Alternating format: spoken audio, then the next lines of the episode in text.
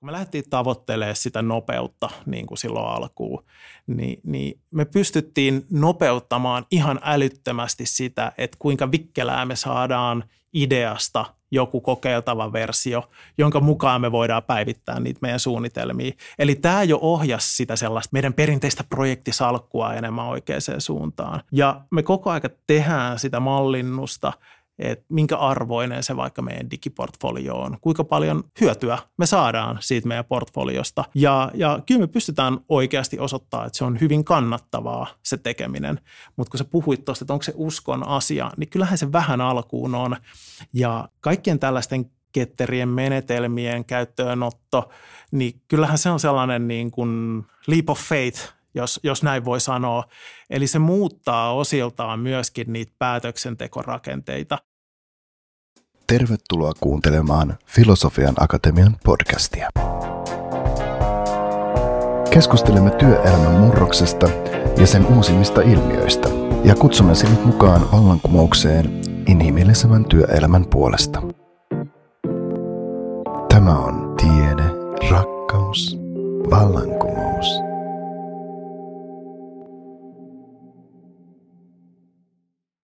Moi! Mä oon Joonas Kiminki ja isännöin Tiede, rakkaus, vallankumous podcastin neljännen kauden. Teemoina mun jaksoissa on lempiaiheeni, eli motivaatio ja muutos. Tervetuloa mukaan matkaan. Ja tervetuloa Tiede, rakkaus, vallankumous podcastin pariin. Alkaa neljäs tuotantokausi, jossa keskitytään motivaation ja muutoksen teemoihin – ja tässä ensimmäisessä jaksossa meillä on vieraanamme Juho Korpela Nesteeltä ja puhutaan erityisesti näistä teemoista siitä jälkimmäisestä eli muutoksesta. Tervetuloa Juho. Kiitos paljon Joonas. Tuota, aloitetaan tämmöisellä vaikealla kysymyksellä, että kuka sä olet ja mistä tulet? Tota, tota. Mä, on, mä ehkä voisin luonnehtia, että mä oon semmoinen digin – ja ketteryyden yleisjävä, eli vajaa parikymmentä vuotta tehnyt töitä, töitä näiden ympärillä, aloittanut joskus ammoisina aikoina koodaamisesta, sitä kautta hiljalleen tutustunut enemmän vaikka ketterään kehittämiseen, liiketoimintakehittämiseen. Ja, ja oikeastaan kaikki, mitä mä oon tehnyt, on jollain asteen liittynyt digitalisaatioon. Ja niin kuin sanoit, nykyään Nesteellä töissä ja, ja tällä hetkellä – vastaan meidän konsernitasoisen digitalisaation kiihdyttämisestä. Selvä. Ähm, me tuossa jos etukäteen, kun vähän juteltiin, niin, niin, niin koitin alustaa tätä sillä tavalla, että kun olet titteliltäsi ää, äh, digimurroksen ää, äh, johtaja siellä tota Nesteellä, niin me puhutaan varmaan tänään enemmän siitä murroksesta ja muutoksesta kuin siitä digistä. Ja tota, katsotaan, onnistutaanko tässä, koska digi on myös aihe, joka meitä ehkä kumpaakin jonkun verran tuota kiehtoo. Ää, sä johdat digitaalista murrosta nesteellä, voiko, voiko näin sanoa niin kuin tittelisi puolesta? No joo, titteli, titteli kuulostaa siltä. Oikeastaan se, mitä mä teen siellä, niin siihen kuuluu ehkä kolme palasta.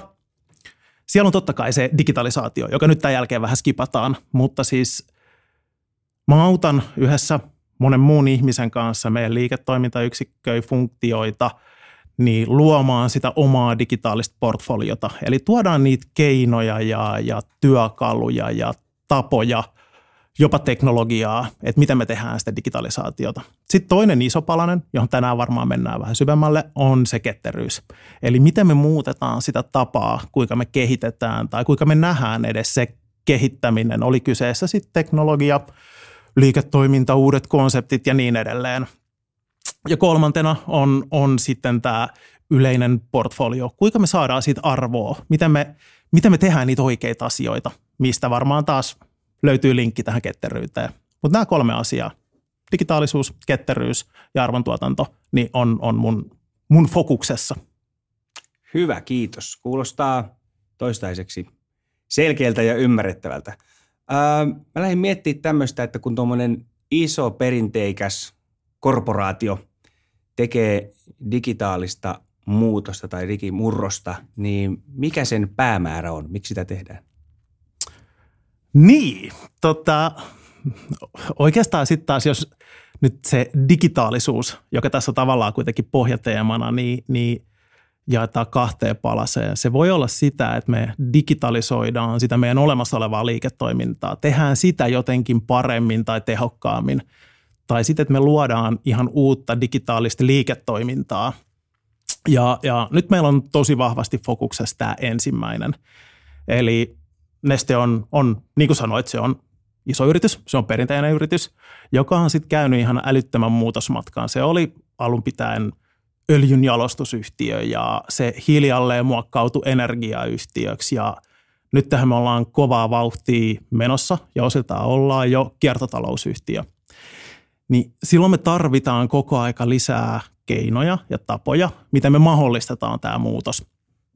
Se, että, että, että halutaan, halutaan pysyä maailman most sustainable kompanina, niin, niin se vaatii totta kai myös sitten digitalisaation osalta, osalta tapoja, että miten me päästään sinne. Ja siinä sitten taas toi ketteryys on oikeastaan se, se viitekehys, jonka sisällä me tätä tehdään. Selvä, selvä. Ja tota, jotta saadaan keskusteluun aikaperspektiiviä, niin kuinka pitkään olet Nesteellä ketteröittämistä ja, ja digitalisaatiota tehnyt? No mä oon itse ollut, ollut Nesteellä nyt kuusi vuotta töissä, joka kyllä toisaalta se jakaantuu vähän tällaiseen kolmeen eri osaan. Eli tätä mun nykyistä hommaa mä oon tehnyt noin kaksi ja puoli vuotta. Ja, ja sen, aikana, sen aikana sitten katsonut ehkä konsernia. Sitä ennen se oli enemmän niin kuin yksittäisiä kehityshankkeita, yksittäistä liiketoimintayksikköä, mutta nyt viimeinen kaksi ja puoli vuotta niin, niin hyvin vahvasti sitten taas – pyörinyt tämän kokonaisportfolion parissa. Selvä juttu. Ja tota, mitäs sun mielestä nyt, jos kaksi ja puoli vuotta otetaan nyt sitten tämä, täksi tota, nykyisen tehtävän skoopiksi tai, tai aikajänteeksi, niin mitä kahdessa ja puolessa vuodessa on saatu aikaiseksi? No, Enkä no. nyt kerro, että pitääkö, tai pyydänkö konkreettisia aikaansaannoksia vai, vai vatsan pohjatuntumia vai mitä, mutta mitä kahdessa ja puolessa vuodessa on, on syntynyt? No tota, mistä suunnasta mä lähtisin tätä purkaa, koska siis me ollaan saatu ihan valtavasti aikaiseksi. Ja, ja mä uskon, että, että meidän ajattelumallitkin on muuttunut tosi monella puolella. Silloin, silloin kaksi ja puoli vuotta sitten, kun tätä aloitettiin, ei, ei pelkästään tietenkään mun toimesta, mä olin siinä mukana, meitä on ollut paljon, paljon ihmisiä, ihmisiä tätä toteuttamassa, niin lähdettiin kasaamaan sen digitalisaation ympärille oikeaa johdettavaa portfoliota. Ja silloin samalla myöskin päätettiin, että tämä on myöskin hyvä tällainen koealusta sille, että miten me voidaan tehdä konsernina skaalattua ketteryyttä. Ja, ja nämä asiat tavallaan yhdistettiin siinä kohtaa. Ja nyt jos mä sieltä pikakelaan nykypäivään, niin kyllä, meillä on, meillä on hyvä, fiksu, tehokas portfolio olemassa. Meillä on hirveä määrä nesteellä ihmisiä, jotka noudattaa samoi, samanlaisia skaalatun ketteryyden periaatteita, tekee samalla metodologialla, luultavasti ajattelee aika samalla tavalla siitä kehittämisestä ja ketteryydestä. Eli meillä on tuottoisa portfolio, huikea määrä hyviä hankekokonaisuuksia, joita me viedään jatkuvasti eteenpäin – ja, ja tämä on, niin kuin, tämä on muuttunut todellisuudeksi. Se digitalisaatio ei ole enää sellainen, että, että siitä vaan hypetetään tai, tai se on kasa jotain kokeiluhankkeita, vaan se on ihan oikeaa liiketoimintaa ja oikean liiketoiminnan tukemista. No niin, jos tuosta jotain yhteen vetää, niin ainakin voisi vois tuosta ihan viimeisestä virkkeestä ottaa, että te olette siirtyneet sieltä niin kuin, ö, kokeilemisvaiheesta tämmöiseen ikään kuin, niin kuin tuotantoon vai se on niin kuin osa teitä? Joo, joo, noin, noin sen voisi summata. Joo. Tota, Sitten mentiin, sä pari kertaa käväsit tämmöisen mm, ammattisanaston parissa, joten äh, kerrohan vielä äh, tietämättömille, joksi voisi vaikka itsenikin laskea, että mitä se semmoinen skaalattu ketteryys on? Haa, pahoittelut siitä muuten etukäteen. Noit, niin kuin, ne vaan tippuu niin herkästi sinne mukaan. Mutta siis jos niin kun ehkä otetaan sen, että mitä se ketteryys tai miten ketteryys yleensä nähdään, niin, niin se lähtee aina siitä tiimitasosta. Sulla on yksi tiimi, joka tekee projektia. Ja sitten sä ajattelet, että hei, tehdään tämä projekti nyt vähän eri tavalla, tehdään tämä ketterästi. Ja, ja tästä me voitaisiin varmaan jutella tunti, että mitä se tarkoittaa, miten hankkeita tai projekteja tehdään ketterästi. No joka tapauksessa me lähdettiin juurikin siitä, että me vietiin aluksi niitä tiimitason ketteryysasioita. Miten tiimit tekee vähän nopeammin, vähän paremmin, vähän ketterämmin töitä sen oman tiiminsä kesken. Ja sitten me haluttiin yhdistää nämä tiimit. Eli jos ajattelee nyt nestettä, niin, niin, niin meidän se koko, koko arvoketju, sehän alkaa sieltä, että me kootaan jätteitä ja tähteitä ympäri maailmaa, laivataan niitä meidän jalostamoille, tehdään meidän tuotteita, myydään niitä eri paikkoihin, oli kyse sitten vaikka Neste My Dieselistä tuolla, tuolla asemilla tai sitten uusiutuvasta lentokonepolttoaineesta tai uusiutuvien muovien raaka-aineista, niin me haluttiin yhdistää näitä tiimejä koko tällä meidän arvoketjun matkalla. Ja tavallaan yhdistää myöskin se tapa, että, että miten me toimitaan kimpassa, miten me, miten me ymmärretään, mitä se kaveritiimi, vaikka se on eri liiketoimintayksikössä tai eri funktiossa tai jopa eri maassa, niin miten se toimii. Ja tuotiin tähän vaan viitekehys, kuinka me tehdään samalla kadessilla, samalla niin kuin aikajaksotuksella, miten me kerran kahdessa kuukaudessa kokoonnutaan yhteen ja demotaan toisillemme, mitä me ollaan viimeisen kahden kuukauden aikana saatu aikaiseksi. Tai se, että miten me suunnitellaan yhdessä seuraava kaksi kuukautta, asetetaan jotenkin konkreettisia tavoitteita ymmärretään se, että mitä kaverit on tekemässä ja ehkä osataan suhteuttaa myöskin omaa, omaa työtämme sitten taas siihen. No niin, eli voidaan varmaan sanoa, että – että skaalattu ketteryys on nyt, nyt sitten niin kuin joku tämmöinen ketteryyden systeemi. Eli ei, ei pelkästään niin kuin yksi tiimi tai, tai jotain muuta, vaan että sulla on monta tiimiä, jotka tekevät jollain tavalla samalla systeemillä ja ne systeemit on ehkä, tai se systeemi, osat ovat keskenään yhteensopivia. Se on, se on juurikin näin ja, ja loppujen lopuksi tässä, tässä ketteryydessä, me nyt toistetaan sitä sanaa koko aika, mutta siinä on, on hirveästi kyse niin kuin säntillisistä systeemeistä, säntillisistä järjestelmistä, yhdessä sovituista aikakäsitteistä, kun puhutaan kaikenlaisista sprinteistä ja tiimit keskustelee joka aamu daileissä ja muissa tällaisissa, jotka on ehkä, ehkä tuttuja sitten ainakin kehittäjille. Joo. Ja tota, varmaan on, on kaikki tota, tätäkin keskustelua kuuntelevat kuullut näitä sanoja, sprinttejä ja dailejä ja, ja scrumeja ja niin edespäin, mutta tota, heille, jotka toivovat niistä lisää kuulevansa, niin joutuvat pettyään. Että kyllä me puhutaan nyt enemmän siitä muutoksen tekemisestä, siitä transformaatiosta, mutta tietysti nämä on niin työkaluja tai hyvin pieniä työkalun palasia, tämä, tota, nämä, nämä toimenpiteet ja niihin liittyvät termit. Kyllä, juurikin näin. Tota, vielä tämmöinen taustattava kysymys. Neste on tosi iso yhtiö ja, ja opin tässä, kun taustatiimimme teki tutkimusta ää, podcasteja varten, niin että Neste on siis maailman suurin ää, jätteistä ja tähteistä valmistetun uusiutuvan diiselin ja uusiutuvan lentopolttoaineen tuottaja. Niin siihen skaalaan, kun, kun sovittaa, niin mitä sitä teidän niin kuin digitransformaatio tekeminen tai digitekeminen, niin, niin minkä kokoisesta orkesterista teidän tota, skaalatussa ketteryydessä puhutaan? Se on aika vaikea laskea, koska me ollaan, me ollaan tehty sellainen valinta, että et meillä ei ole niin kuin keskitettyä vaikka digiyksikköä, joita joissakin, joissakin yrityksissä tai isoissa konserneissa on, vaan me ollaan lähdetty tekemään tätä itse asiassa ihan toisinpäin. Meillä on aika pieni keskitetty ryhmä, jotka yrittää tuoda just näitä sun mainitsemia työkaluja tai metodologioita tai sitä asennetta meidän liiketoimintayksiköihin – Eli sen, sen laskeminen, että kuinka paljon ihmisiä tässä on mukana, niin on loppujen lopuksi tosi vaikeaa. Koska jos ajattelee semmoisen yhden vaikka kehitystiimin, mitä mä voisin nostaa, nostaa sieltä esimerkiksi, joku vaikka tuttu, jotkut kuulijat on saattanut käyttää vaikka meidän mobiiliaplikaatiota, niin loppujen lopuksi se kehitystiimihän on kohtuullisen pieni, ketkä sitä varsinaista applikaatiota koodaa, mutta sitten taas siihen liittyy hirveästi ihmisiä, on vaikka asiakasvastaavia tai myyjiä tai markkinoinnin ihmisiä. Niin tavallaan, että onko ne, ne osa tätä digimuutosta?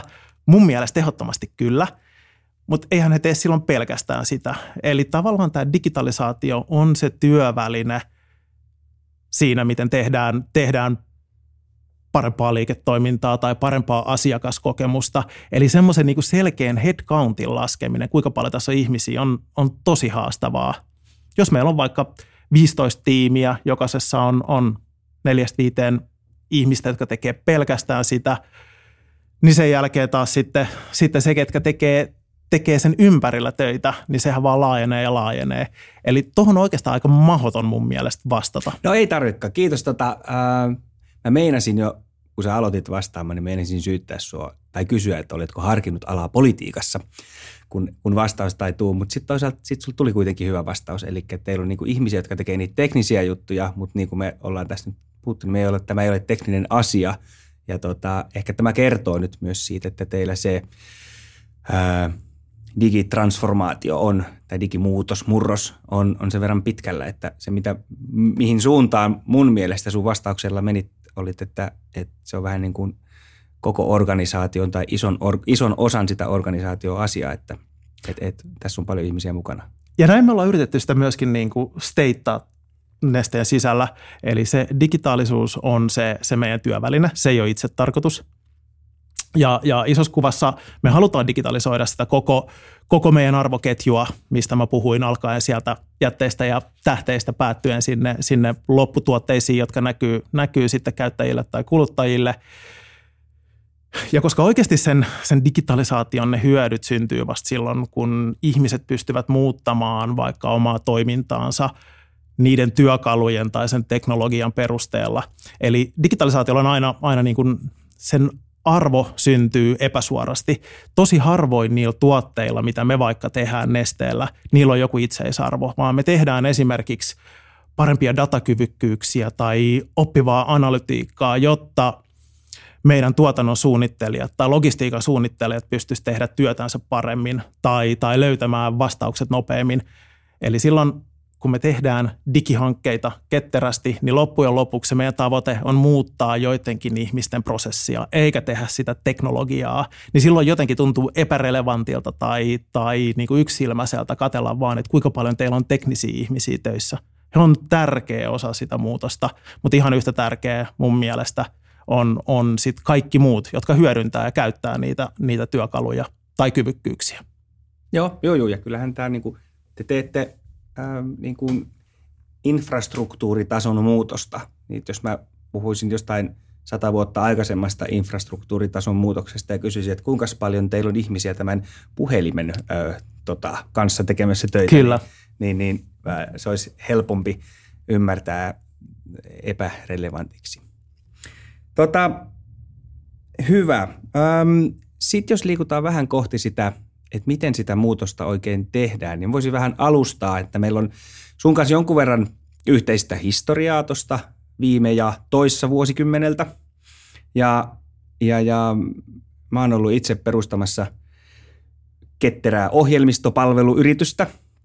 Ja, ja me ollaan aika paljon silloin, silloin tota, kun Underin kanssa hommia tehtiin, niin saatiin, saatiin ihmisiltä ö, kehuja ja, ja muuta imartelua siitä, että – että et me toimitaan uudenlaisesti ja toimitaan ketterästi ja, ja, ja toimitaan, niin kuin, meillä, meillä on moderneja työskentelytapoja. Ja sitä kehua oli, oli vaikka se olikin imartelevaa, niin sitä oli vähän vaikea ottaa välillä vastaan, koska tiesi, että, tai mulla oli koko ajan semmoinen olo, että me tehdään tässä nyt sitä helppoa osaa tästä. Eli silloin äh, tämmöiset IT-jättiläiset, joihin itseämme vertasimme, niin oli vaikka silloinen ää, tieto, nykyinen tieto, Evry varmaan, joo.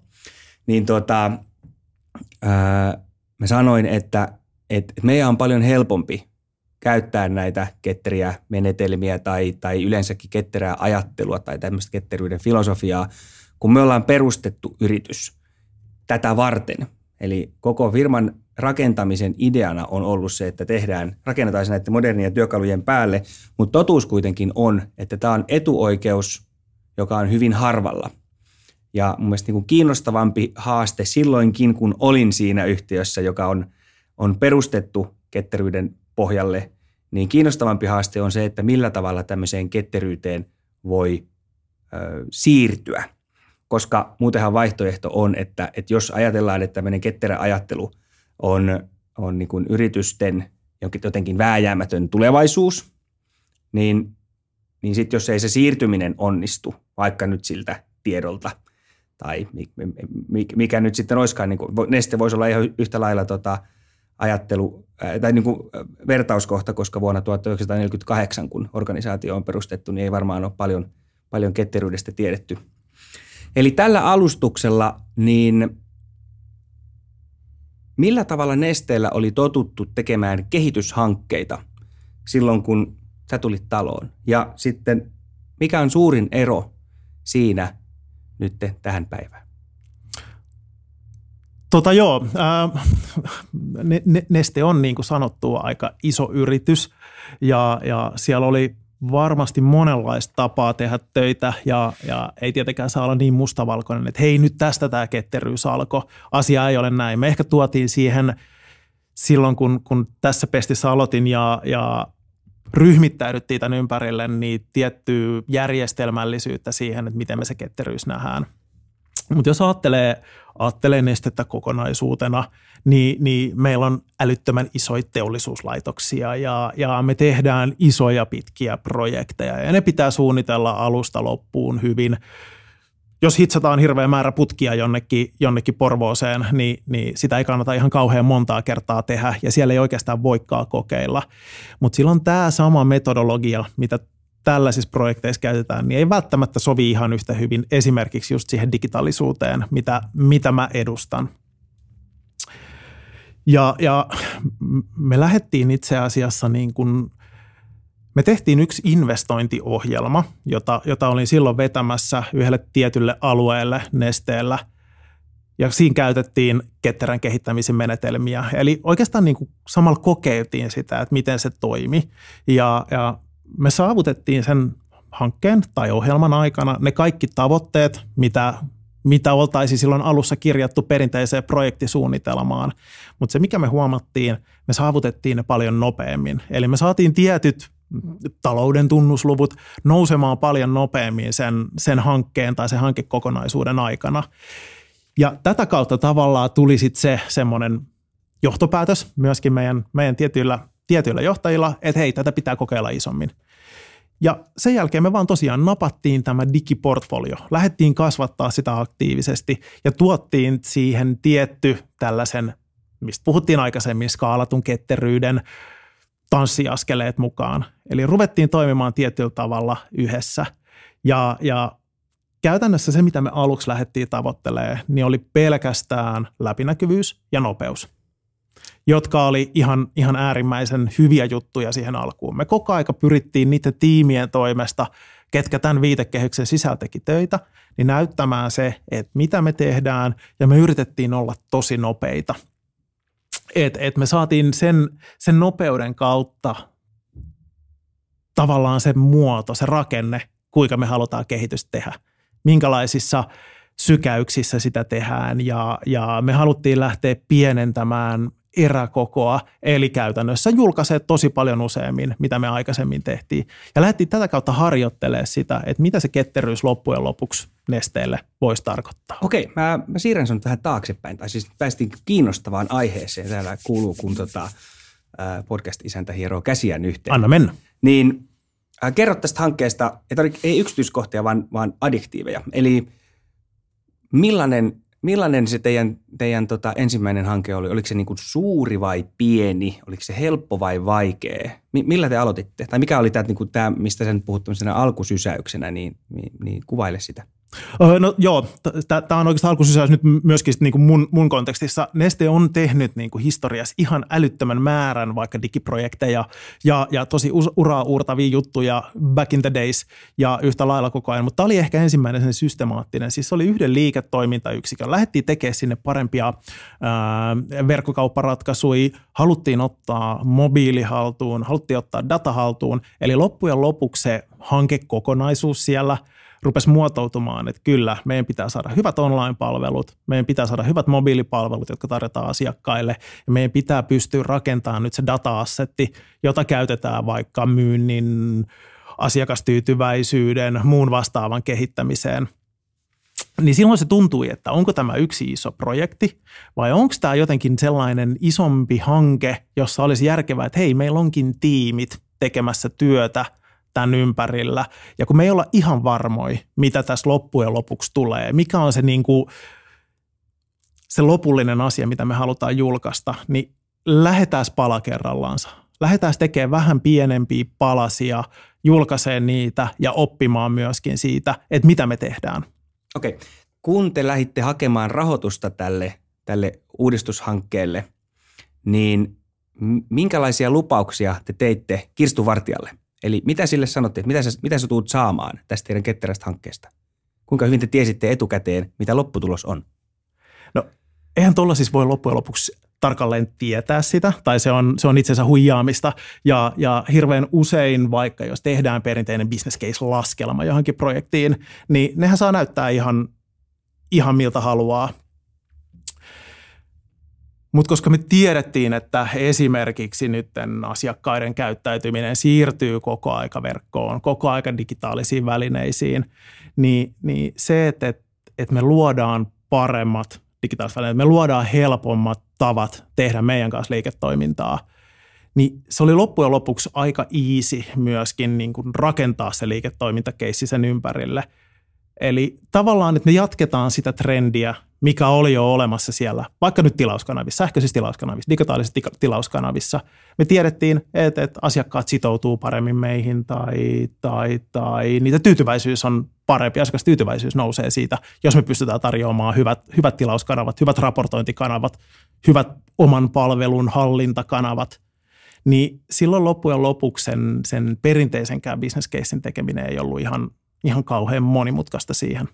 No niin, mutta kuulostaa siltä, että, että teillä on ollut aika paljon vapautta, autonomiaa ää, tässä niin kuin projektin sisällä sanoa, että me teemme parempia kanavia tai parempia palveluita ja tuotamme enemmän dataa ilman, että nyt välttämättä lähdettiin yksilöimään, että minkälaisia ne paremmat palvelut on tai minkälaista, mitä se data on tai mikä sen datan arvo on, ää, mitä, mitä tuotetaan.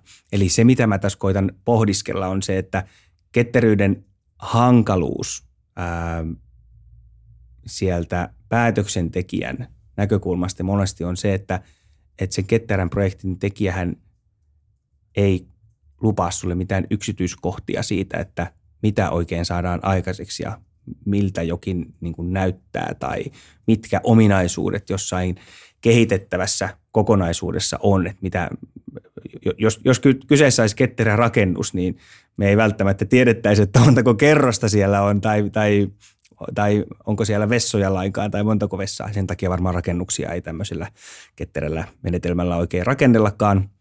Mutta tota,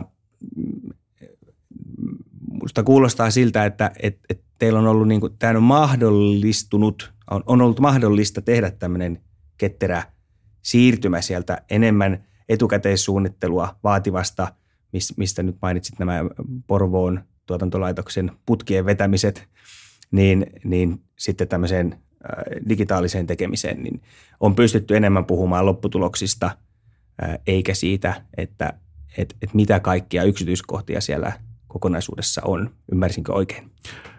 No joo, ja, ja ehkä tota voisi sitten niinku vielä jotenkin konkretisoida vaikka sillä, että, että jos lähdetään tekemään sitä perinteistä hanketta, niin silloin juurikin määritellään noi kerrosten lukumäärät ja ikkunoiden lukumäärät, jotka vaikka sitten digitaalisessa mielessä voisi olla, että määritellään niitä ominaisuuksia jollekin palvelulle tai työkalulle tai applikaatiolle. Mutta se ei ole oikeastaan niin kuin, se ei ole aina ihan fiksua, vaan enemmänkin se, että, että määritellään se, mitä muutosta me halutaan saada sillä aikaiseksi. Oli kyseessä sitten vaikka, että me halutaan nyt asettaa tällainen työtiimi, tällainen kehitysteema, joka käyttää vaikka meidän online-kanavaa ja sen tavoitteena on parantaa meidän asiakaspitoa tai parantaa asiakastyytyväisyyttä, joka ei ole sinällään se itseisarvo, vaan se johtaa johonkin. Johtaako se sitten asiakkaiden keskittämiseen. Mutta lähdetäänkin itse asiassa kehittämään loppujen lopuksi työkaluja, ominaisuuksia, jotta me saadaan sitä parempaa asiakaspitoa. Ja silloin se asiakaspito on se juttu, mitä me seurataan, eikä se, että kuinka monta kerrosta me ollaan nyt onnistuttu rakentamaan siihen meidän kerrostaloon. Eli tämä on sellainen ehkä niin kuin iso ajatusmallillinen muutos – mikä pitää tehdä ketteryydessä. Se ei koske pelkästään sitä kehitystiimiä, se on yleensä aika helppo muuttaa, että me pienen tiimin kanssa sovitaan, että me työskennellään vähän eri tavalla. Mutta sitten se, että kuinka me johdetaan niitä hankkeita, kuinka me asetetaan niille tavoitteita ja kuinka, kuinka vaikka tuommoisen ison korporaation ylin johto niin näkee sen kehitysportfolion, niin se on niinku se, se iso, iso muutoksen kohde. Ja siinä, siinä tarvitsee miettiä vähän asioita, asioita uudella tavalla. Okei. Okay. Ähm, mä tein nyt oletuksen. Olet isossa pörssiyhtiö, korporaatiossa. Ää, nyt kun me tässä keskustellaan, niin mennään loppusyksyä. Ja tota, mun oletuksen mukaan ää, teillä on käynnissä tai toivottavasti loppusuoralla tällainen vaihe kuin budjetointi. Niin millä tavalla, jos me tehdään ketterää kehittämistä, oli se nyt sitten ohjelmistokehittämistä tai mitä tahansa muuta, niin miten sitä budjetoidaan – jos sä et pysty etukäteen kertomaan, että mitä kaikkea sä oot oikein sillä rahalla tekemässä? No se ei ihan kauheasti mun mielestä eroa, ero loppujen lopuksi muustakaan budjetoinnista. Meillä on esimerkiksi Nesteellä on, on tavallaan kaksi tapaa käyttää rahaa. Meillä on, tehdään projekteja, eli kaikki tuntee projektin. Määritellään lopputulokset ja sitten lasketaan sille budjetti ja laitetaan luultavasti joku varmuuskerroin ja sitten mennään. Eli se voi olla tavallaan semmoinen yksi palikka siellä, siellä tota, meidän isossa budjetissa. Ja toinen, mikä Nesteellä on käytössä, on striimit. Eli silloin ei määritellä sitä, sitä lopputulosta niin tarkasti, eikä itse asiassa edes kokonaisbudjettia, vaan määritellään sen striimin kuukausittainen spendi. Eli kuinka paljon rahaa ne käyttää. Nyt mä keksin ihan joku esimerkin, että okei, tällainen työ, työstriimi, tämä tiimi käyttää 50 000 euroa joka kuukausi. Ja Nesteellä silloin tällaiselle tiimille annetaan aina puoleksi vuodeksi lupa käyttää sitä rahaa. Eli he kertoo, että mitä he aikoo muuttaa puolen vuoden aikana, ja se maksaa noin 50 000 euroa kuussa. Ja silloin he saa sitten luvan lähteä tekemään sitä omaa tiim- striimiänsä. Ja, ja silloin vaikka työvälineen on se, että, että he, he kehittää meidän online-palveluita tai logistiikan datatyökaluja tai tuotannon visualisointityökalua, joka menee operaattoreiden käyttöön. Eli heillä on joku tietty oletus, että kuinka paljon he pystyvät prosessiin muuttaa, kuinka hyödyllistä se on, ja sitten haetaan raha aina puoli vuotta kerrallaansa – ja, ja tätä toistetaan niin kauan, kun ollaan, ollaan tyytyväisiä tai päätetään no, aktiivisesti lopettaa se, se työ sillä alueella. Nyt sä sait tämän niin kuin vaikean monimutkaisen asian kuulostamaan tosi helpolta ja triviaalilta. Eli siis sen sijaan, että oltaisiin mietitty isoja kokonaisuuksia, laitettaisiin kaikki sinne projektiin ja sanottaisiin, että nyt projektin koot rupeaa olemaan vaikka niin kuin, ää, miljoona euroa. Ja, ja silloin miljoona euroa ei ole paljon, jos tehdään sitä tuotantolaitosta, mutta jos pistetään miljoona euroa niin kuin ihmistyöhön, niin sehän on kauhean paljon työtä. Ää, ja sitten jos sä et pysty etukäteen tietämään, että mitä sillä saavutetaan, niin, niin se on niin kuin riskialtis projekti, varsinkin jos sun pitäisi etukäteen kirjoittaa hirveä kasa määrittelyjä ja sopimuksia siitä, että mitä tällä miljoonalla nyt tehdään, ja joku ottaa kauhean paljon riskiä. Mutta se, mikä minusta kuulosti niin kuin tosi tämmöiseltä, ei nyt voi sanoa tajunnan räjäyttävältä, kun se ei e-, ehkä sovi tähän taloudellisen suunnittelun kielenkäyttöön, mutta, ää, mutta kuulosti hienolta se, että te niin kuin määr, etukäteen määritätte resurssin sille striimille. Eli, eli sanotaan, että nyt, nyt meillä on, me, me investoimme tähän tiettyyn asiaan, vaikka nyt sen 50 000 euroa kuukaudessa, ja me ollaan sitouduttu siihen investointiin seuraavan kuuden kuukauden ajaksi. Ja sitten sitten tekijöillä on jonkunnäköinen tavoite, mitä kohti he ikään kuin siis optimoivat nyt sen seuraavan 6 kertaa 50 000 euroa, näinkö? Kyllä, ju, juurikin näin.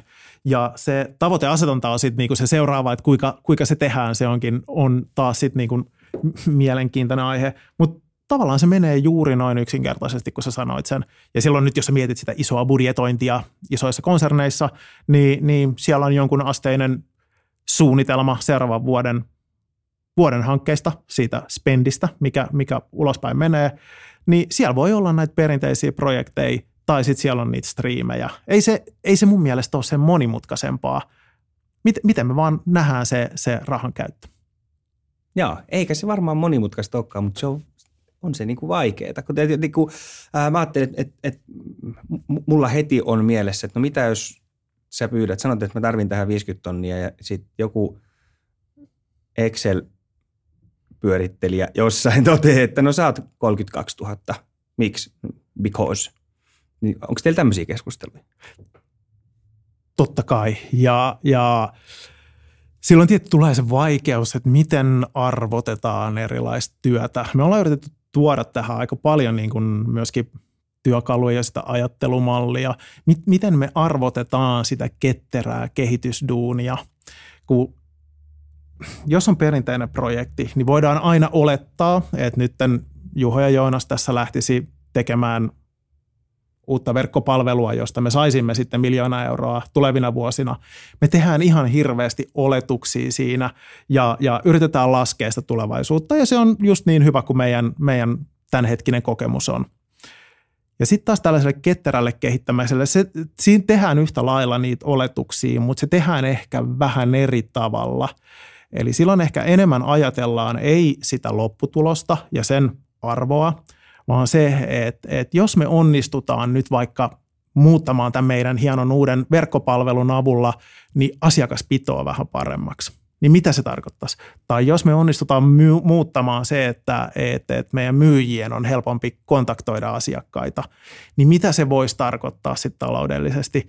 Eli me yritetään löytää niitä jonkun asteisia merkitseviä mittareita ja me suhteutetaan se taas sitten rahaan – ja pyöritetään tätä kautta sitä, että mikä se potentiaali sille, sille hankekokonaisuudelle on. Niin totta kai, tällaista vertailua joutuu tekemään. Perinteiset business caseit, se potentiaali, mikä ketterästä kehityksestä tulisi. Ja, ja tietysti se on sitten, sitten monen osan summa, että miten sinne isoon portfolioon se raha jakautuu. Okei. Okay. Mutta kuulostaa siltä, että jossain määrin tämmöinen niin kuin – valinta tai muutos lähtee ketteröittämään sitä organisaation päätöksentekoa ja toimintatapaa. Jossain määrin, jossain kohtaa se on uskon asia. On lähetty, tietysti kokeiluihin ei välttämättä tarvitse uskoa, koska sä voit kokeilla kaiken näköistä ja jatkaa sitä, mikä toimii, mistä päästäänkin kysymykseen, että no toimiiko se ketteryys?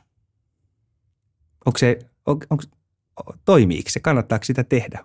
No toimiihan no, se. No mistä sen tietää? Tota, ja oli se mun oikea kysymys. Kyllä. Me, me, me ollaan ainakin niin kuin huomattu se, että, että se, mitä me lähdettiin silloin alun pitäen tekemään ja mitä mä uskon, että tosi monessa muussakin paikassa on nähty, kun me lähdettiin tavoittelemaan sitä nopeutta niin kuin silloin alkuun, niin, niin me pystyttiin nopeuttamaan ihan älyttömästi sitä, että kuinka vikkelää me saadaan ideasta joku kokeiltava versio, jonka mukaan me voidaan päivittää niitä meidän suunnitelmia. Eli tämä jo ohjasi sitä sellaista niin kuin meidän perinteistä projektisalkkua enemmän oikeaan suuntaan. Ja me koko aika tehdään sitä mallinnusta, että minkä arvoinen se vaikka meidän digiportfolio on, kuinka paljon hyötyä me saadaan siitä meidän portfoliosta. Ja, ja kyllä me pystytään oikeasti osoittamaan, että se on hyvin kannattavaa se tekeminen. Mutta kun sä puhuit tuosta, että onko se uskon asia, niin kyllähän se vähän alkuun on. Ja, ja kaikkien tällaisten ketterien menetelmien käyttöönotto, niin kyllähän se on sellainen niin kuin, se on vähän sellainen leap of faith, jos, jos näin voi sanoa. Eli se muuttaa osiltaan myöskin niitä päätöksentekorakenteita.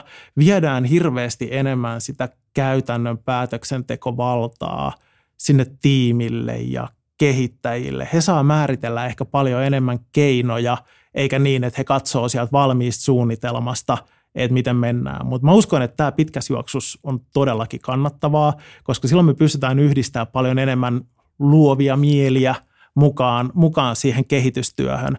Ja sitten yhtä lailla kun me julkaistaan usein, me tehdään koko ajan käyttöönottoa ja me saadaan palautetta, oli ne nyt niiltä esimerkkinä mainituilta meidän omilta myyjiltä Joonas siinä meidän, meidän projektissa tai sitten meidän loppuasiakkailta. Eli kun me nopeutetaan asioita, me viedään sitä päätöksentekoa enemmän sinne tiimitasolle, niin me saadaan nopeammin palautetta. Me pystytään reagoimaan siihen ja sitä kautta tekee paljon, paljon tuottosampaa duunia. Okei, tartun taas jotain johonkin, mitä sanoit äsken. Sanoit, että, että siirretään valtaa lähemmäs sitä, sitä toimintaa ja, ja niitä toiminnan tekijöitä.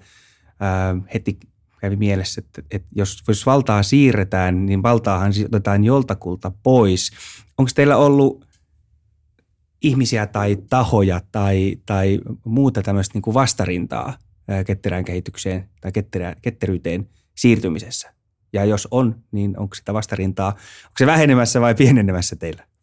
Mun, mun mielestä kun se vastarinta on ehkä, ehkä osiltaan huono sana, on, on sitä, että, että, että ei ihan tarkkaan tiedetä, että miten pitäisi toimia. On paljon helpompi mennä esimerkiksi sillä, että suunnitellaan tämä nyt kunnolla, käytetään kuusi kuukautta siihen aikaa, tehdään se, se omasta mielestä hyvä suunnitelma ja lähdetään sen mukaan etenemään jossakin kehitysprojektissa.